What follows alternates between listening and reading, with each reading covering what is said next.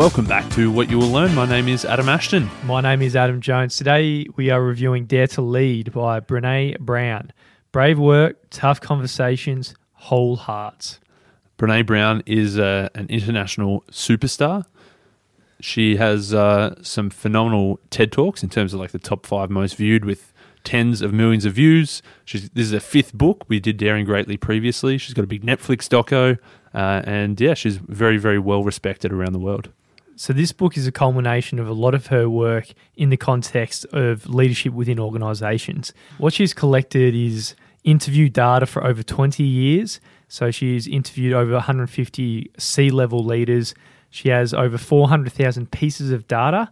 And this is all she wants to live in a world with braver, bolder leaders and pass on the world much better to the future generations. So, this book is about leadership, and she defines a leader as anyone who takes responsibility for finding potential in people and processes, or anyone who has the courage to develop that potential. So, it's obviously it's not just the the captain of the footy team, it's not just the CEO of the organization, it's anyone who is willing to take that courage and responsibility, uh, and anyone can tap into that. Anyone can be a leader. So, as you'd expect, there's a whole lack of leadership and a whole bunch of issues she's found through her research, and we've uh, we've outlined six here, which we think are the most critical. And the first one is the fact that we avoid tough conversations. So we don't really like to give honest, productive feedback. So some leaders say it's a lack of courage, but most say it's because the cultural norm of being nice and polite. I mean, that's something personally that I've uh, experienced more of is people being nice and polite and really afraid of giving honest feedback. And also, a lot of the time, I think people don't like getting honest feedback. Mm. So, some cultures, work organizations would just tend to lean toward this nice and polite nature rather than just being honest and blunt. Yeah, that's definitely a big one that holds organizations back. Uh, and another big one is that rather than spending time proactively acknowledging and addressing the fears and feelings that show up during change and upheaval, we actually spend an unreasonable amount of time managing problematic behaviors. So it probably is easier to see some behavior and try to fix it rather than actually taking the time to proactively acknowledge the fears and feelings that we all have. Yeah, it'd be a pretty awkward conversation if you decide, you know, on the Monday morning just started talking about all the shit you're scared of within the, the upheaval in the organisation. And again, you know, some these are the, the kind of things that need to be normal in cultures to embrace this daring leadership. The third thing is diminishing trust caused by the lack of connection and empathy. Yeah, it is obviously much tougher to connect with someone, to have empathy for someone or with someone, and it's a lot easier to have a more clinical approach if you're a leader. Uh, and obviously, having that clinical approach, not having that connection, diminishes trust. Another big one is that not enough people are taking smart risks or creating or sharing bold ideas to meet the challenging demand and the insatiable need for innovation. There's a lot of change going on around the world, and the, the brave, bold organizations will win. And those brave, bold organizations need daring leaders, but of course, there aren't enough of them. This is addressed a lot later in the book. Is uh, how to really lean into the vulnerability that's associated with innovation because it always is much safer to just stay in the, the comfort zone, uh, do what the status quo has always been like, and not do any change. The fifth one is too much shame and blame and not enough accountability and learning. Yeah, definitely. It's easy to blame people, and often when you're on the receiving end as well, it's easy to feel shame, but it's much tougher, but much more important to admit that you are still learning, that you do need to learn, and also to take accountability. And the sixth big papa she talks about is that people are opting out of vital conversations because they don't want to look wrong. You know, it is it is these tough conversations. They are important, but it's a lot easier to just opt out. So they're the big six issues that she's seen through her research, and you know, I think there's one piece of glue that bounds them all together, and it's really connecting, connecting, and uh, understanding emotion.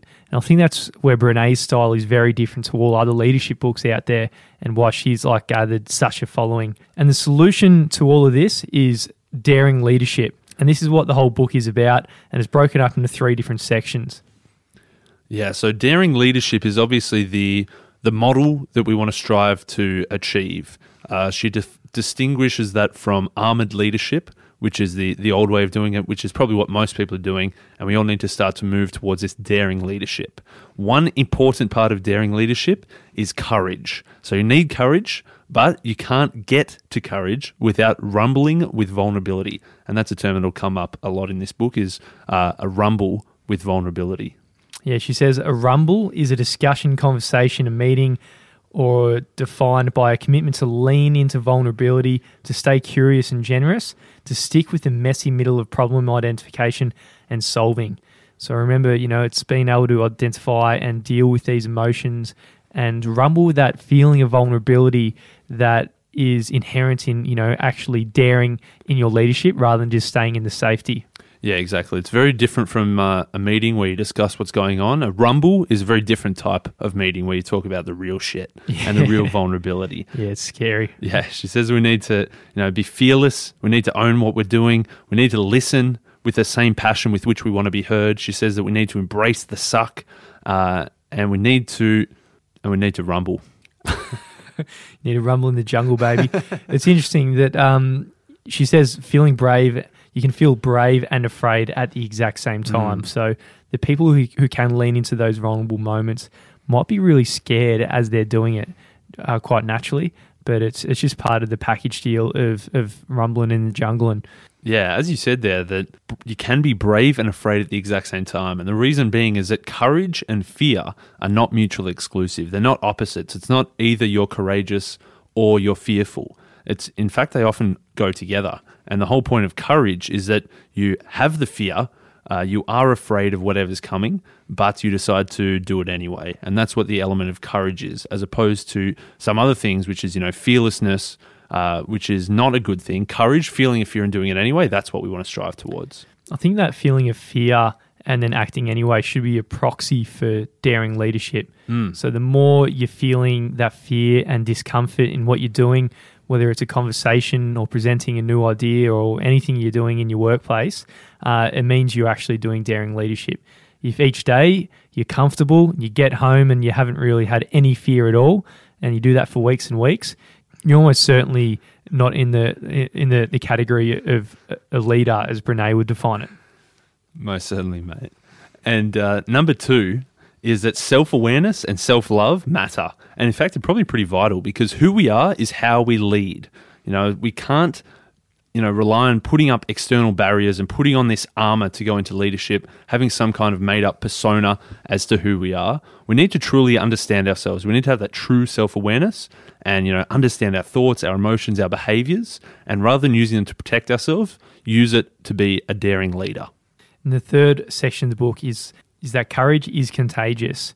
So, if we're going to scale daring leadership, we need a culture with brave work, tough conversations, and whole hearts. And the armor that you were just talking about, it's not necessary. And most importantly, it's not rewarded because a lot of workplaces reward the people who are sitting there with a whole bunch of armor and not the people who are taking off the armor and embracing risks and failure. So, they're the people we need to reward instead.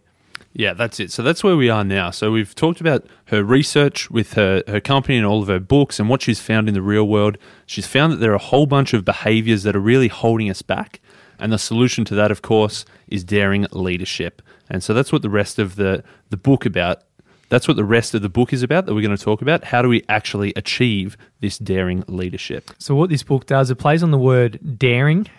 Uh, in as daring leadership, like she did with Daring Greatly. And this phrase is taken from Theodore Roosevelt's uh, really famous speech called "Citizen in the Citizen in a Republic," or better known as "Man in the Arena." And I think it's a pretty incredible quote and something that's stuck with me since I read it.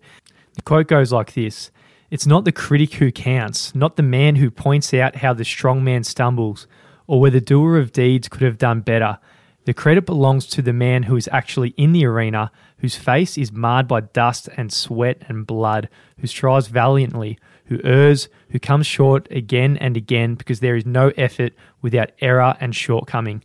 But who does actually strive to do the deeds, who knows great enthusiasms, the great devotions, who spends himself in a worthy cause, who at best knows in the end of the triumph of higher achievement, and at the worst he fails, he fails daring greatly.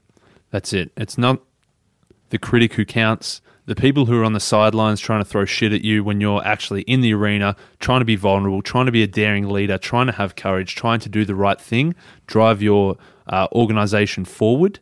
Uh, the people who are on the sidelines who are the critics, they're, they're going to be there no matter what, but they're not the ones who count. The only people you should be listening to and taking heedance of is the people who are actually in the arena as well. And you want to obviously uh, as many people in the arena as possible and as very few critics as possible because fuck those critics if you're someone who is erring on the side of actually hopping in the arena where you're going to get some blood and sweat and dust put all over your face, it's probably worth not looking at the criticism that you're getting from the people in the sidelines. Be selective and only listen to those who are in the arena. And this is what Brene uh, talks about in all of her presentations and all of her books. And a few vital elements of stepping into the arena to become a daring leader is firstly take the call to courage. And one big thing that she talks about is you need to be clear. Clear is kind, unclear is unkind.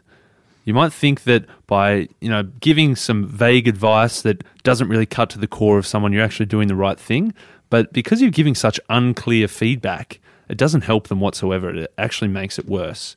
If you say that you know the what you know the presentation you did was okay. Uh, it wasn't the best. I'm sure you can do better later. That's very unclear. You've got no idea what you did wrong, uh, and they're probably then going to go away in their brain at night. They're going to stew. They're going to think about all the things they could have done wrong, and in their mind they're going to blow it up to much worse than it probably actually was.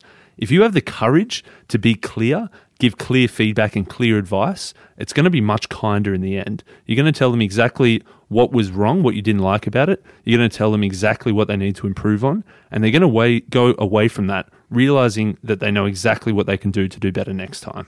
Yeah, being clear is in the short term really scary, but in the in the long term, I think it will you know develop some kind of respect about yourself and mm. letting know people that you're a straight shooter and everything that comes from your mouth is coming with from an honest place and uh, a place where you got the best intentions for everyone. Yeah, I think being unclear is very selfish because it's it's easier for you, but then for them it's going to be much worse. Whereas being clear is selfless because it is much tougher for you in the moment, but it's going to be a lot better for them when I cop some criticism, I always feel in the short term I do feel that pain, and I might mm. I might seem like I'm pissed off, and immediately that person will you know think, oh shit, I shouldn't have said yeah. that.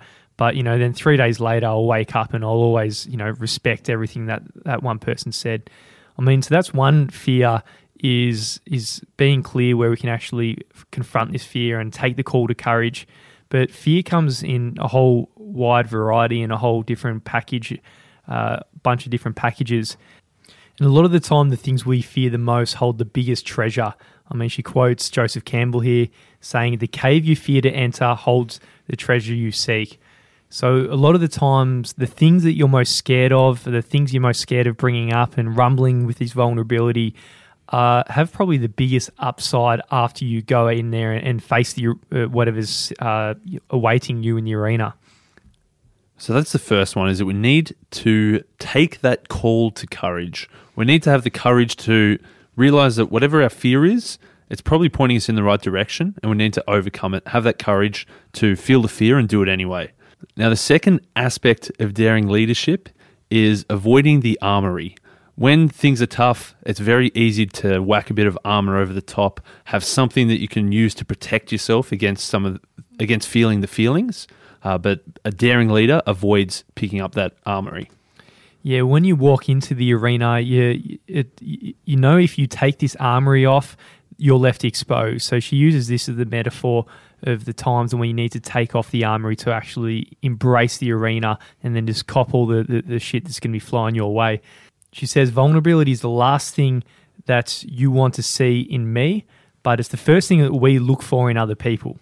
So at about 11 or 12, it's really easy to see the vulnerability in in kids. You know, they're, when they're running around, there's no real armory on them. But as we turn adult and we layer and layer more experiences, which make us really close up as people and close our hearts to these new new experiences, we end up with this big vulnerability we we put onto onto ourselves, which uh, avoids which avoids us dealing with the emotions and uh, daring greatly in the arena one of the biggest sources of armor, especially in the in the workplace, uh, is perfectionism. It's a type of armor that most people pick up and put on because you know you might think that you want to do everything perfectly, and you might think that's a good trait to have to try to want to make everything perfect, but it's actually a very defensive move. What you're trying to do, you're trying to earn approval, but what you're really doing is hiding because if something's not perfect, you're not going to do it, and it's probably easier to back away than out of the sense that uh, if I can't do this properly, if I can't do this perfect, maybe someone else should do it. Yeah, perfection is the enemy of done, and it's definitely the enemy of productivity, especially in work cultures who are truly innovative. And you know, you're meant to be sharing your your prototypes of your ideas, which aren't fully fully fleshed out and they've got holes through them. But if you're a perfectionist, you're waiting until an idea's got no holes in them, and you know, and, and it's a it's just avoidance of that critical critical conversation and feedback for whatever your idea really needs to actually grow into something that's going to be useful. Anything new and important is obviously not going to be perfect the first time. And if we're saying that the world's changing and we need daring leaders, we need to be innovative, we need to take risks, that flies in the face of perfectionism. Perfectionism is going to kill all of those things because obviously, if we're trying to do something brand new, we're trying to take a risk, it's not ever going to be perfect. And if you're striving to be perfect, then you can't possibly be innovative and you can't possibly take new risks. Yeah, some people are just waiting until they're bulletproof before they enter the arena. But when you do, you're really sacrificing all the opportunities that in the long run may not even be recoverable. And you're squandering your precious time as you're waiting there and procrastinating until this point of being bulletproof. So you're turning back on all the gifts that you've got and all the contributions that you might be able to give. So this idea of perfection, it is really seductive in drawing you in, but perfection actually doesn't even exist in the human experience. Another big type of armor in the workplace, especially, is the armor of crazy busy. So she said that this is like a bit of a shield that we can sort of use to move away from what's truly important. If we can get so busy that we can fill our calendar up with meetings and we can have hundreds of emails that we need to trawl through and we can just be busy, busy, busy, it's a way of hiding from the truly important work. Because the emails and the meetings and the busyness, that's not important. The truly important work that takes the fear, that takes the courage, uh, you're going to say, no, I'm too busy. Hand that over to someone else. Yeah, if you think back to Seven Habits of Highly Effective People, you know, quadrant two is where you want to be in terms of planning where you're going with with your life. It's the way you're really thinking from the end in mind what you want to be doing with your life. But if you're crazy busy, you never have to enter into that quadrant at all. You can just stay in quadrant one, being crazy busy and uh, assuming that you're important because you're busy. Another chunk or plate of armor that we throw on as we're hopping into the arena is is serpenting. So this is really always trying to dodge vulnerability rather than facing it head on. Um, and this can come in certain ways that you know if someone asks you to uh, you know explain what you're doing in your work, and you might find a and you know something's like that's coming up in the afternoon, and then you go home sick because you don't want to deal with that uh, situation. When you're doing stuff like that, then you're serpenting. So the third aspect of daring leadership so far we've had the we've had courage, We've had avoiding armory. The third aspect of daring leadership is all about shame. And there's a big difference between shame and guilt. So, guilt is a feeling that I did something bad, but shame is the next level beyond that to thinking I am bad. And obviously, guilt is acceptable if you do something bad, then at some point you're going to have to realize that, yeah, you were probably guilty for something, but moving it then into shame is definitely not the right answer. Yeah, it's a feeling that washes over us, makes us feel really flawed and question our own worth and whether we're worthy of love or belonging and connection. And it's really powerful experience and it's very debilitating. Yeah, researchers often call shame a master emotion it's this emotion it's this emotion of not feeling good enough and it has so much power over us. It makes us feel like we're not worthy of connection belonging or love. It's something that if you have such a deep sense of shame you can really shut off from all of those around you. Mm, it's not good. And uh, she's got the one two threes just gives a little intro class to it. And one of the aspects is that we've all got it. And it's one of the most primitive emotions that we experience.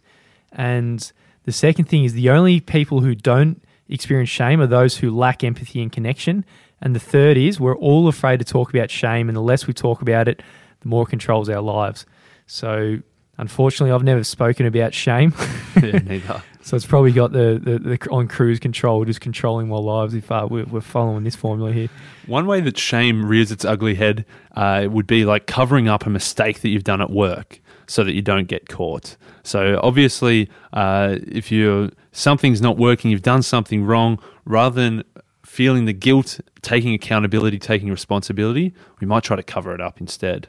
Yeah, another example would be say if you've done something and you've put all this effort into a piece of work and you're really proud of it and you think it's amazing, then you show it to the client or your boss or something like that, and then they tell you it's uh, it's not really what they were expecting and it's not that it's not that good and and all that. So you know your expectations get blown, and then you're walking off with that serious feeling of shame. Mate, your, the tone of your voice switched a little bit there. Was that a personal experience? Um, yeah, it, it happens sometime recently, but I don't know. It's on the top of the brain, and there's you'd feel a bit of pain, pain in my voice. so I don't know what happened, but I think it's I think we're we're still alive and we're still kicking.